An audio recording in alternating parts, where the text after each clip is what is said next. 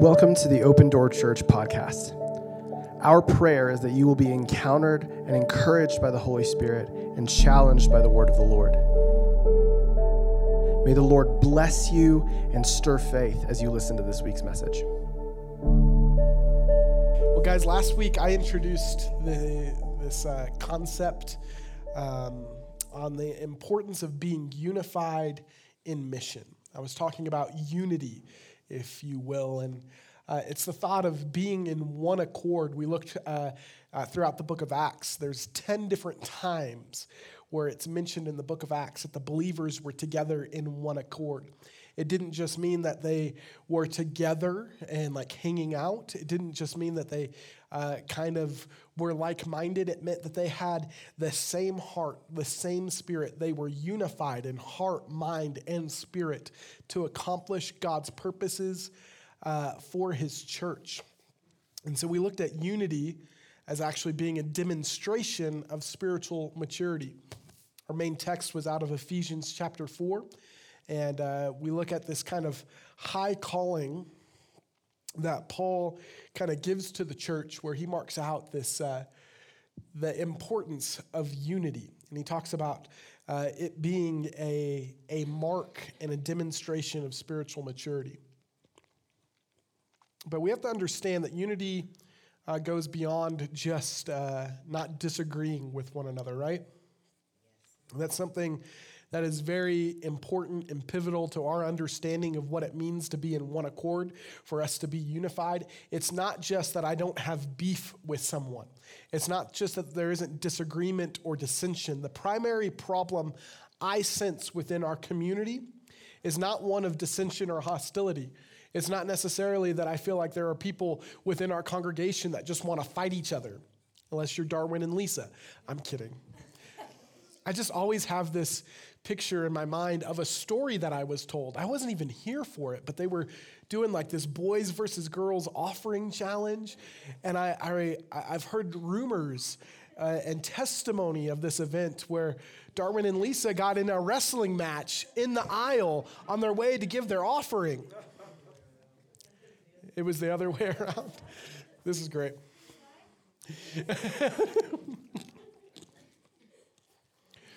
So I don't necessarily sense that there's this great deal of dissension or hostility where people are just, uh, you know, wanting to, you know, hurt each other or uh, necessarily even disagree with one another. And I think one of the, the primary reasons for that is apathy. I think the great danger for us as Christians, I think the great danger for Christians in our community, in our society, is that there's actually no belief to even be passionate about, to even disagree with people on it. See, we, we grow comfortable. We may not be at each other's throats, but it doesn't mean that we have each other's backs either. And I think it's important that we live with conviction.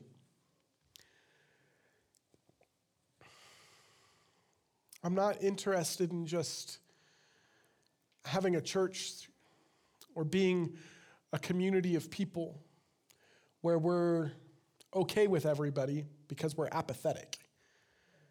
We're okay with uh, we're okay with there not being disagreement because, you know, we really don't believe in anything. And it's one thing to not be in dissension. It's one thing to not just be in this place of disagreement, but it also doesn't mean that we're unified. It doesn't mean that we're united in purpose of seeing the gospel advance. You see, there are too many churches seeking to fulfill an inferior purpose. We have entire ministries built around pastors' personalities that are merely advancing a brand. Others exist as organizations and social clubs providing a safe place for carbon-copied people to feel accepted, while yet more and more ministries are succumbing to the pressure of the culture to become institutions that align morally with whatever society deems acceptable at the moment. It's of utmost importance that we as a congregation, as Open Door Church, don't get caught up in something that is less than Jesus. The church fails to be the church as it was intended to be when our passions are not the same as those of Jesus.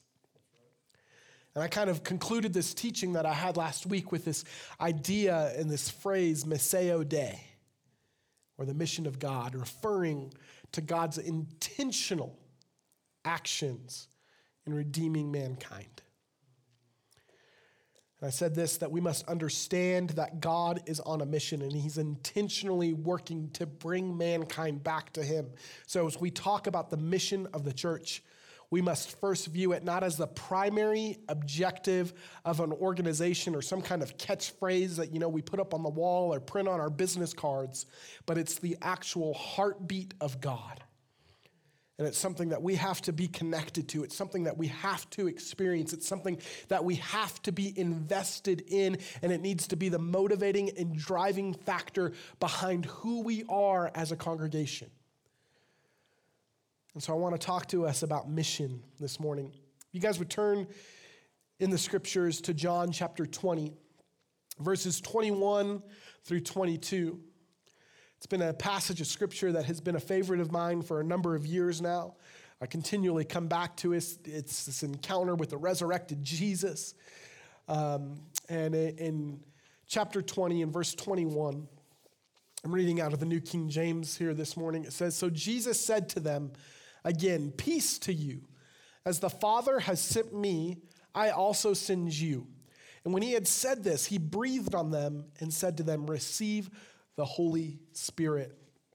Earlier in the Gospel of John, just a, a few pages earlier in John chapter seventeen, we see something called the high priestly prayer, where Jesus is praying for his followers. He's praying for his disciples, and he explicitly gives this commission, and he prays for this in John chapter seventeen in verse eighteen, where he says, "As you sent me into the world, I also have sent them into the world." He's having this conversation with the Father. And so we understand that as disciples, as followers of Jesus, we have been commissioned, we have been sent into the world that we live in the same manner, in the same way, with the same backing that God the Father sent Jesus into the world the first time to redeem mankind. I, I, I don't want to underemphasize this point, because this is something that Jesus clearly states twice here in just a few verses, that we are being sent by him. We are being sent by God in the same manner that the Father sent Jesus into the world. We are being sent into the world as well. There is purpose. There is reason. There is mission for you and I as followers of Jesus to be sent into the world. And I think as we look at the scriptures and we begin to highlight some of the reasons why Jesus was initially sent, we we begin to understand the motivation for his mission. And I believe that that is essential to helping us understand ours. If we look into the Gospel of Luke, Luke four, verses forty-three, um, he says this. This is very interesting, uh, a thing that he says here. He's speaking, and he says... in verse forty-three of Luke four, "I must preach the kingdom of God to the other cities also, because for this purpose I have been sent."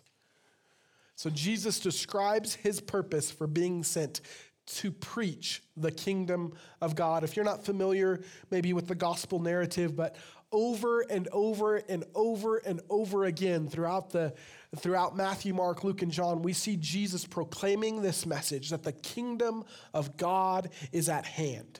He's preaching something called the kingdom of God. It's, it's all throughout his Sermon on the Mount. It's throughout most of his teachings. When we look into his parables, all throughout the, the book of Matthew, we see Jesus continually coming back to this theme and this teaching on the kingdom of God. And he says, "I must preach the kingdom of God." He talks about this being the reason for his being sent. Luke nineteen ten says this, "For the Son of Man has come to seek and save that which is lost." we understand that a primary reason for the coming of Jesus, for the Father sending the Son, was to seek and save that which was lost. We talk about the mission of God, the Missio Dei. It is the active redemption, the intentional actions of God the Father sending the Son in the redeeming of mankind. And we, as followers of Jesus, have been invited to be participants in that story that is still ongoing, because God is still in the active business of redeeming mankind and reconciling mankind to himself and his chosen apparatus, his chosen vessel to bring about his purposes upon the earth is his church right now, filled with his Holy Spirit, being the hands and feet of Jesus in a culture that still wants to crucify him. It's imperative, friends, that you and I understand the heartbeat of God. We understand why Jesus came, because then we understand a little bit better about what our mission looks like here on the earth and what our mission looks like here in serving and reaching our community of Pagosa Springs. Because God has a plan and he has a purpose for his church. And it's not that we would just sit here and kind of do the things that we've always done and have a nice, cozy, safe place that's safe from all the craziness of the world. That was never God's intention for his followers. It was never that it was supposed to be, a, uh, I've used the language before, a wildlife preserve. But some Christians have that mentality, right? They have this idea that, you know, we gather in these groups, we gather in churches, and we and we do it to be reclusive from the rest of the world, and we have our own safe movies, and we have our own safe uh, Christian music and radio stations and, and these things, and we try to c- create a, an environment that is safe and secluded from all the scary, nasty things that exist out there. And we we actually failed to understand that God's intention was actually to send his church into a culture, into a society, I know how to say that word, to send us into a place that desperately needs the hope of Jesus. And so I hate to break it to you, God's heartbeat for you is not that you would be safe and sound and secure and cozy. I'm not saying that we can't have security. I'm not saying that we can't experience comfort of the Holy Spirit, but he does want to send us into a culture that desperately needs Jesus. Matthew twenty-four, it's a very interesting chapter in the Bible. And we could talk post-trib, pre-trib, all those kind of escal- eschatolo- I don't know how to say words today. I'm sorry. Eschatology is kind of a hard word to say. And then when you add the eschatological, but, but I'm butchering it. I don't know how to say it. I don't know how to put it together.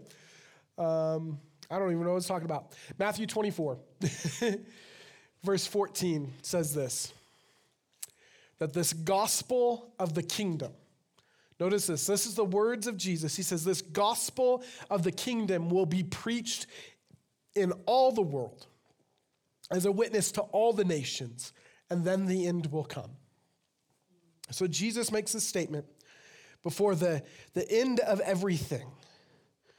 Before we get to the end of this age and, and, and things are set right, the gospel of the kingdom will be preached. We know gospel means good news, right? We, we've talked about that in the past. We've looked at this, well, what gospel means, but this good news of the kingdom, the kingdom of God is going to be preached. So what is this gospel of the kingdom? This primary message of Jesus. What was, what was Jesus constantly saying over and over and over and over again when he was preaching this message? He would say that the kingdom of God is at hand. Right? It's interesting language. And for me, I was always kind of interested in what that meant. He talks about the kingdom of God being near. That was the message that Jesus was going about preaching when he was talking about the kingdom. And he would say, the kingdom of God is at hand. The kingdom of God is near. And I, I would wrestle with, well, if Jesus is here, then the kingdom is here. So is it, is it here or is it not?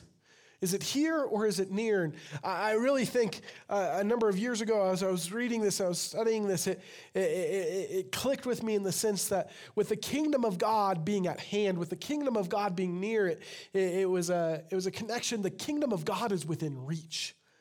It's attainable. It's not far off. It's not distant anymore because Jesus is present and he's on the scene. And he's saying that the kingdom of heaven is near.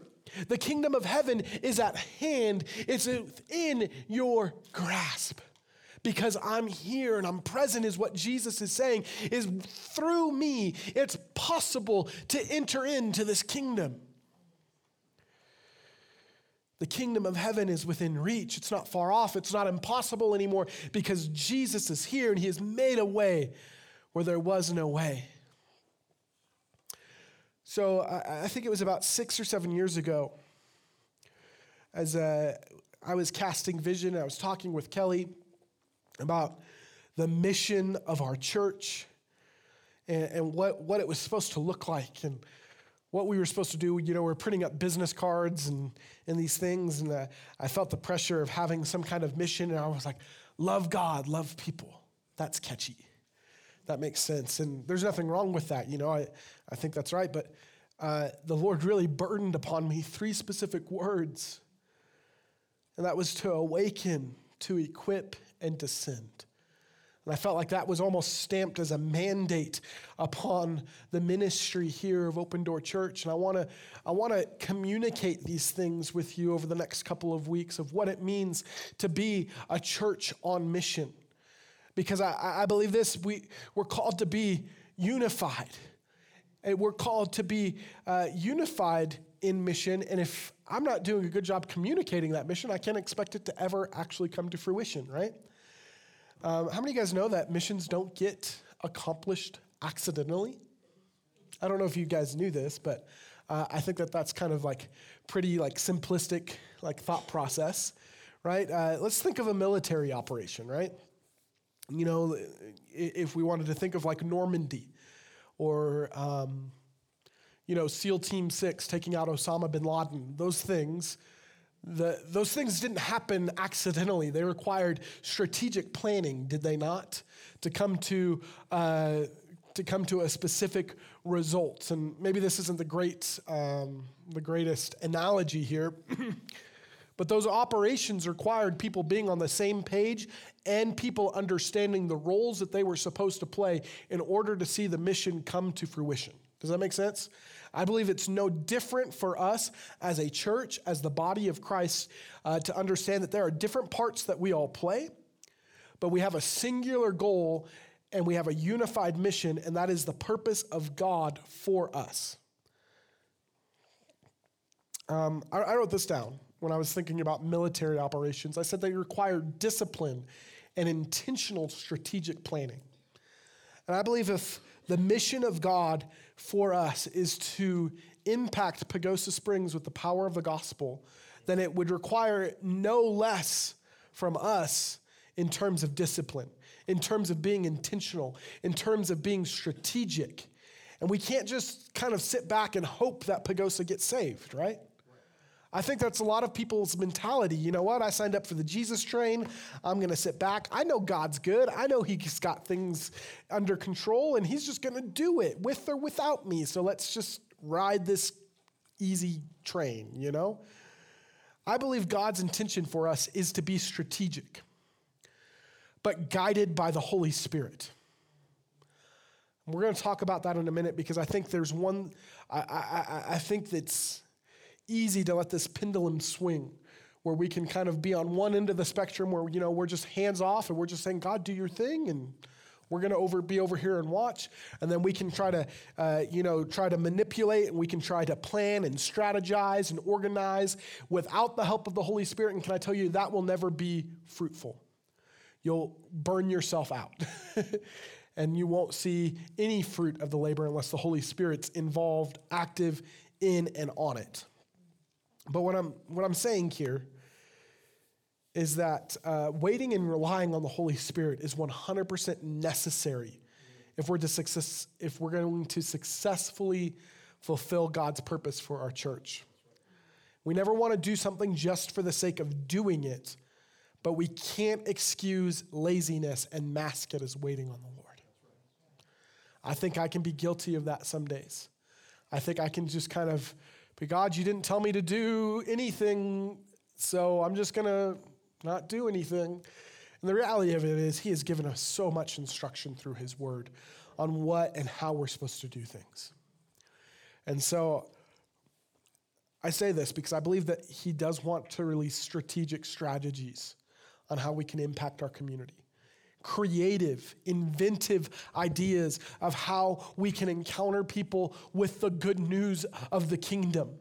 I believe that there are things that he wants to implement. I believe that there are things that are specifically unique to Pagosa.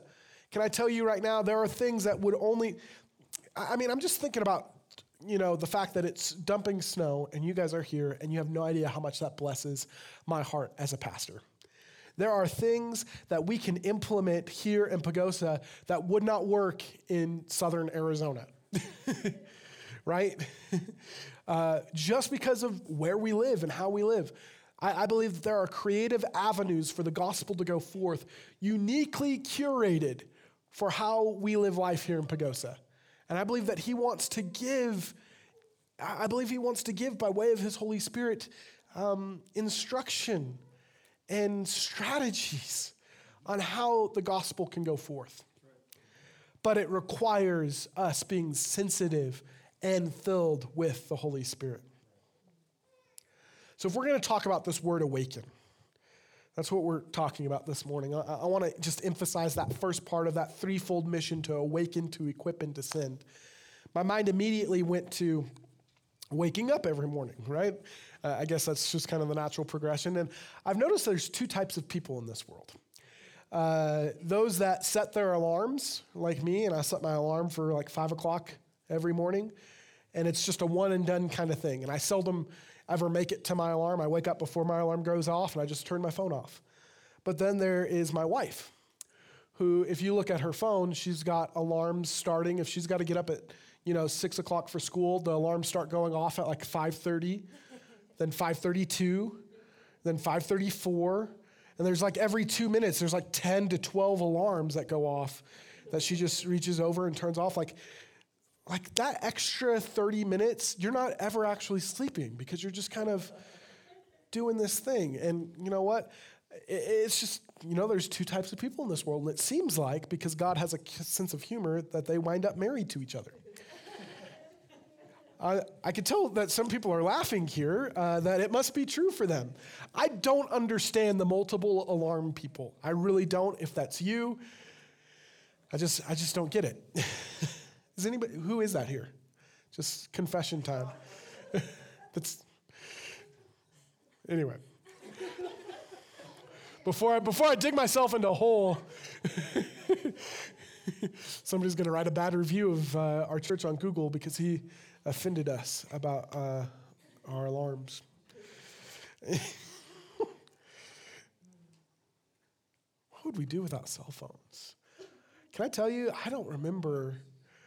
Anyway, I, we should talk about the Bible and not iPhone alarms.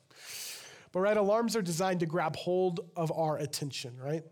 I saw some pretty crazy alarm clocks uh, when I was, um, there was a there was a period of time where I really struggled in waking up early. This was like ten years ago. I was working at Pizza Hut. And I just wanted to get in a good routine. And I wanted to be able to get up early, spend time with the Lord, and then go to work and just have, have a healthy routine.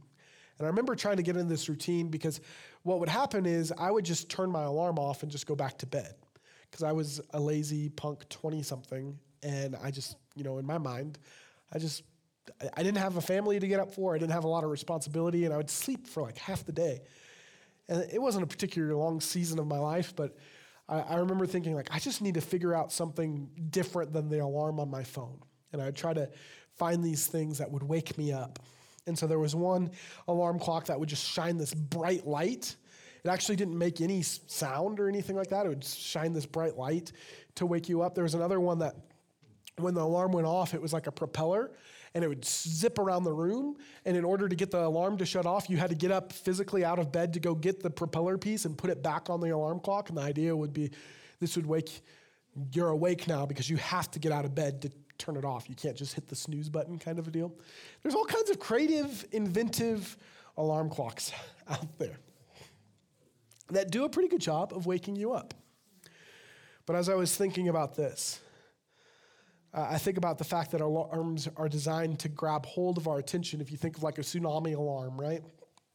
I was in uh, I was in Hawaii with Kelly a number of years ago, and it was the first time we heard the tsunami alarm, and we had no idea what was going on. It was just a drill. It was just a test. They were testing their system, but I mean, it was like wild, and it was crazy, and it certainly grabbed hold of our attention. You know, we're at the beach, and we're like, do we need to go? Like, are we, what's going on? You know, kind of a deal. Um, but I would say that the most common usage of an alarm these days is to awake us from slumber.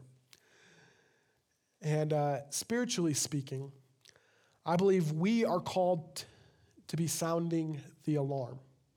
And I believe the way by which we sound the alarm to awaken others is by preaching the gospel and preaching the good news of the kingdom. And I think if uh, I think if we were going to draw some parallelism here, is that uh, it, as we preach the gospel, it's equated to sounding the alarm. And I wrote this down um, a number of years ago when I was kind of fleshing out this idea of being in a church that would be called to awaken, to equip, and to send.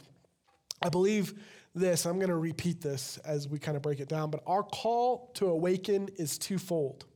First, it is to awaken pre-believers to the abundant life available in Jesus Christ.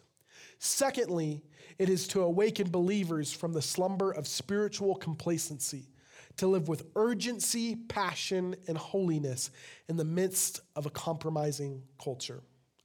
And so I really want to focus in on that first part here, to awaken pre-believers to the abundant life available in Jesus Christ. I like to use that word pre-believers because uh, it, I believe it sets this hopeful expectation for salvation. And uh, I want to be clear about what we're inviting people to first. I think there's a misconception uh, that Christianity is a religion of rules revolving what we can't do. Right, we think of it as being this idea of a, a thou shalt not. You know, we think of all the things that we can't do. And there's been this picture painted of a God that doesn't want us to have any fun, right? That's not the Jesus that I serve. It's not the faith that I have placed my life into. I believe one hundred percent there is a call into holiness, but it's not focused anymore on what I can't do. You know, I think this idea is like, well, oh, I can't, uh, I can't party anymore, or I can't sleep around anymore, or I can't smoke this, or I can't do that anymore because I'm a Christian. But what we're actually invited into is a rich and full and abundantly satisfying life. It's not that I don't get to sleep around anymore. It's that I get to come home to the woman that faithfully loves me and a home that is uh, solidly secure, right? Like, because of what Jesus has done in my life. And I think of John ten ten, where it says that Jesus, well, I'll read the whole thing. We, we read that the thief does not come except to steal, to kill, and to destroy. And Jesus says that he comes that we may have life and that we have it, that we may have it more abundantly. The promise for us, friends, is not one of what we can't do. It's what we get to do now that we have life in Jesus. And I want us to understand what we're awakening people to is the reality that there is a better way to live. There is something more to be had because there is a life that we can live that is not satisfying at all, right? We understand many of us have walked down that road of drug abuse. We've walked down that road of trying to fill uh, fill loneliness with every other possible person. And we understand that it is not rich. It is not satisfying. It's discouraging. It's depressing. And it's lonely. And we understand that there's never there's never a high that truly satisfies, right? But what we're inviting people into is to this rich and satisfying, this abundant life that is found in Christ Jesus. Amen. And so as I'm thinking here and I'm talking about awakening pre-believers to abundant life available in Jesus Christ, uh, I'm reminded of what Romans ten eight says. Romans ten, beginning in verse eight, it says, but what does it say? The word is near you. It is in your mouth and in your heart. That is the message concerning faith that we proclaim. If you declare with your mouth Jesus is Lord and believe in your heart God raised him from the dead, you will be saved. For it is with your heart that you believe and are justified, and it is with your mouth that you profess your faith and are saved. As Scripture says, anyone who believes in him will never be put to shame, for there is no difference between Jew and Gentile. The same Lord is Lord of all and richly blesses all who call on him.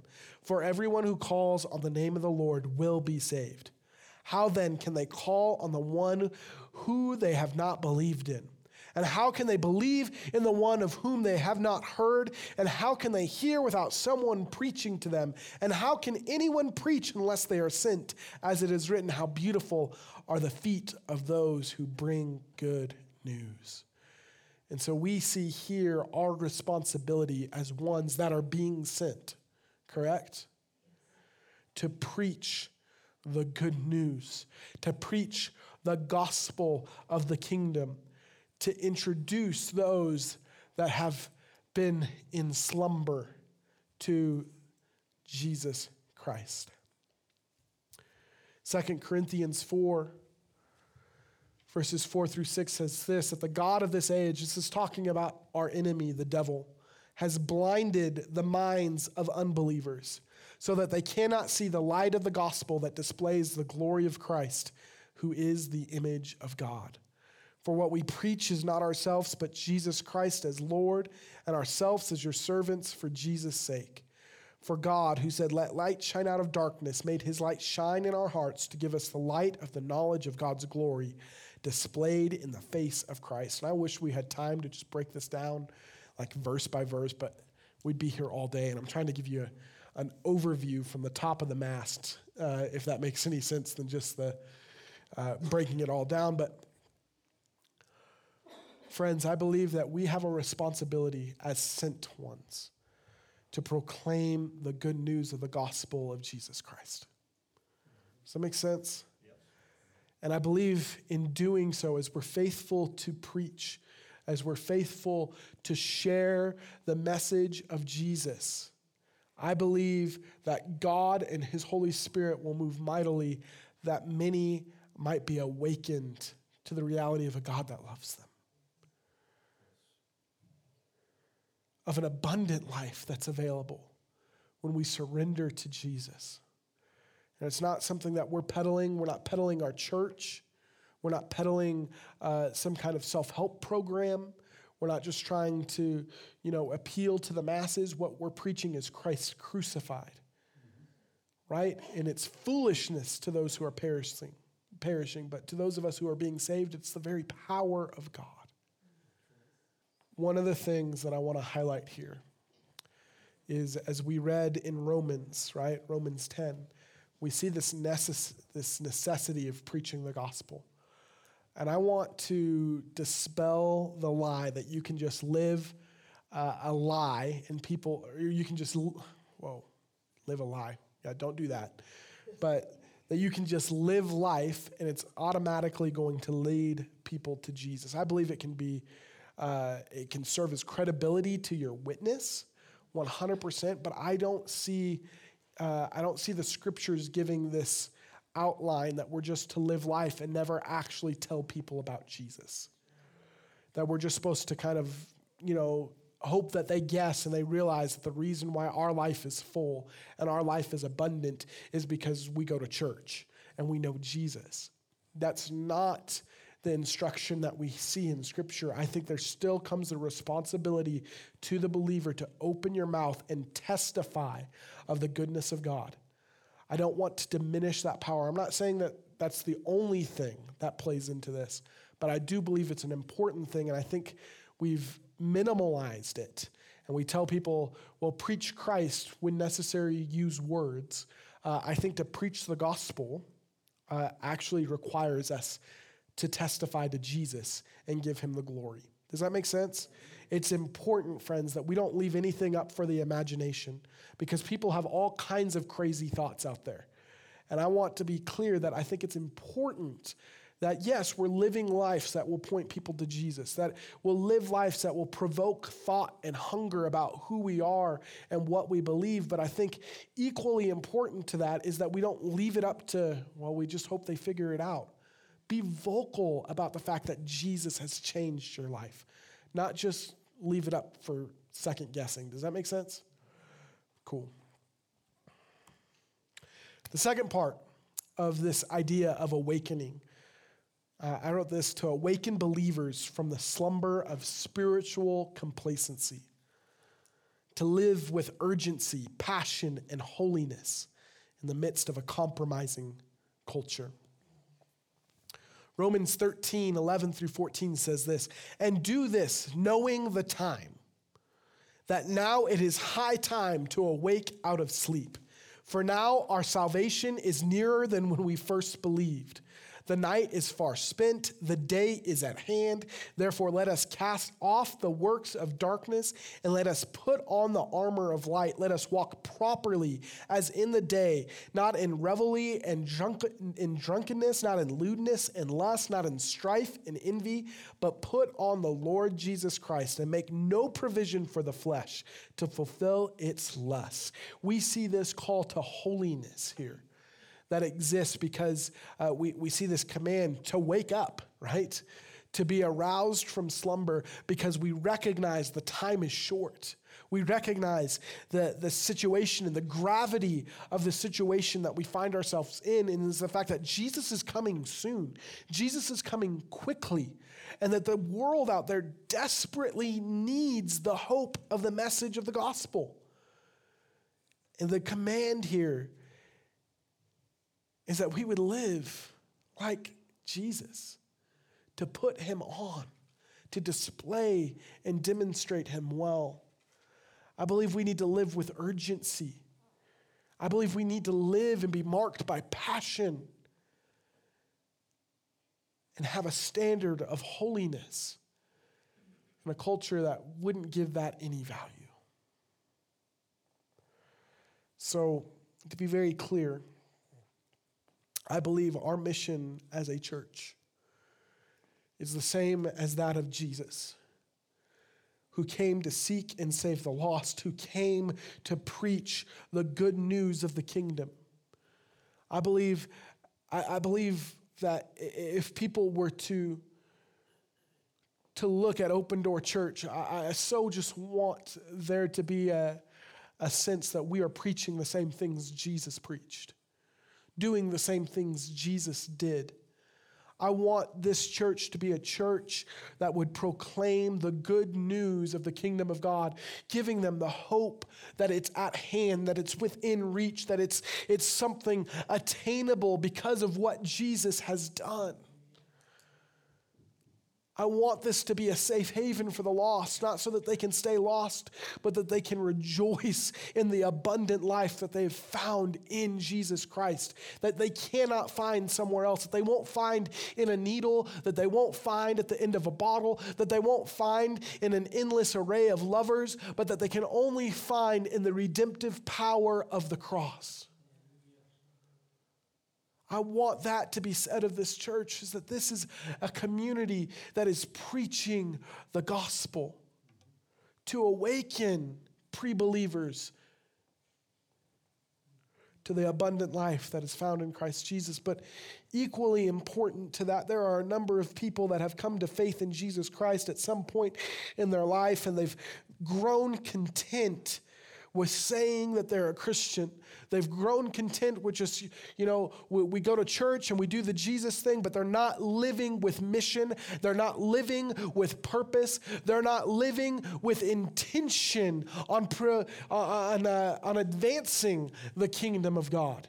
And friends, that's not okay. We're not interested in just making converts to say this is how many converts we've made. We're not just interested in making sure uh, that, that that people, uh, you know, f- fill out Christianity when they have to fill out a survey or a census. We want to make disciples that make disciples. We want people to be aroused out of spiritual complacency to where their faith actually means something, where they believe what they say, where they're engaged with this book. They're engaged with God in their homes and their marriages and the raising of their children, that it's not just something that they add to their lives, but it's something that their lives are radically molded around. It's not enough, friends, to just be a Christian. It's not enough, friends, just to go to church. Jesus never intended that. And I think that's why so many people are turned off by religion. Well, they don't want to hear about the Jesus that we're peddling. They don't want to hear about the gospel that we're preaching because they've seen it demonstrated in far too many people that it actually didn't change anything in their lives.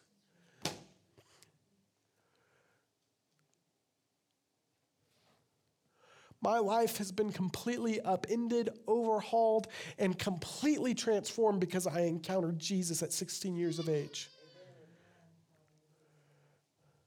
And I can't imagine casually serving the Lord. I say that, and, and I have a hard time sympathizing with people that have kind of been on again and off again when it comes to serving the Lord. And... and And that's me, because I just can't, I don't know if they encountered the same Jesus that I did. If they encountered the same Holy Spirit that I did. Because I believe that that something has to look different. Something has to be different. And the world is looking for that.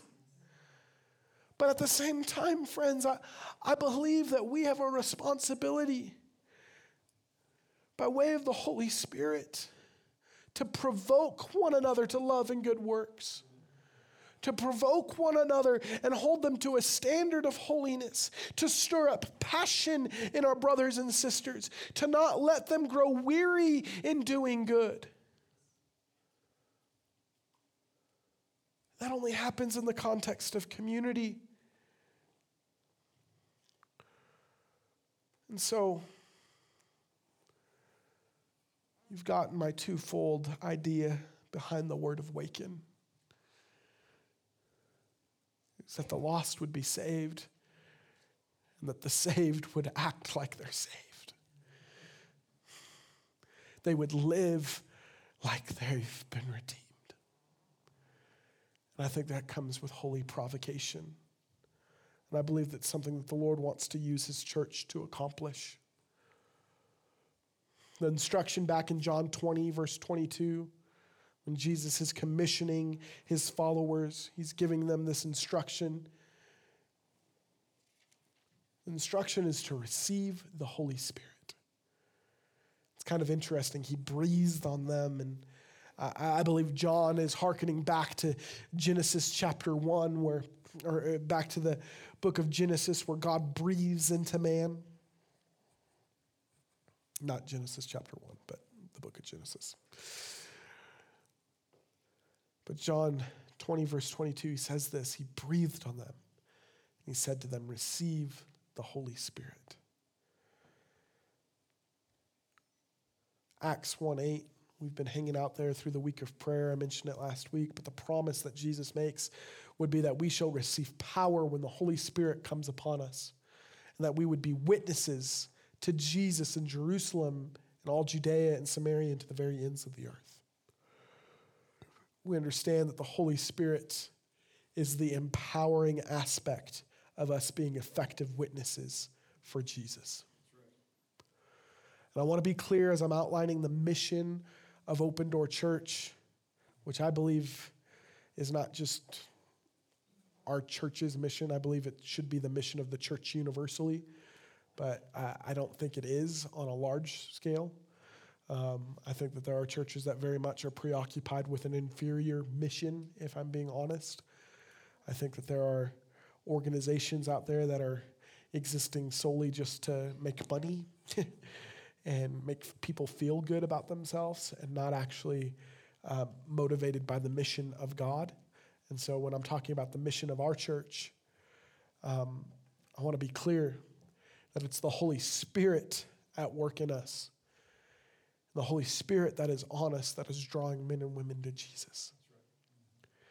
Because if I were to say that we're the ones out there awakening people, or that Nate Ward is the one out there making people believe in Jesus or convincing them in such a way, um, it'd be wrong. And I want to be clear about that. It's the Holy Spirit who is living on the inside of me and that has baptized me that can and will awaken people to Jesus. And I believe it's our responsibility to make room for encounter. It's not necessarily our responsibility to make people believe. It's the Holy Spirit that does that. And I believe that we're catalysts for change in the culture as witnesses enabled and empowered by the Holy Spirit. So none of this works. None of this comes together. None of this comes to fruition, and we don't see people awakened in any capacity without the Holy Spirit. If we do, we've awakened them to philosophy. If we do it without without the Holy Spirit, we've introduced them to ourselves, and we've built a platform for our own agenda, but it's not the mission of God. And so what I would like to do this morning is I would simply like to submit ourselves to the Lord, to ask for fresh baptism of the Holy Spirit, empowering from Him to do what He actually wants us to do. Thank you for listening to this week's message. If you want to check out more of our messages, find us on Facebook, Instagram, or YouTube. Just search Open Door Pagosa. Our ministry is made possible by the faithful generosity of people just like you. If you were blessed by this morning's message and want to partner with what the Lord is doing in Pagosa Springs, find us at open door pagosa dot com. Here you can give and stay connected with everything we are doing as a church.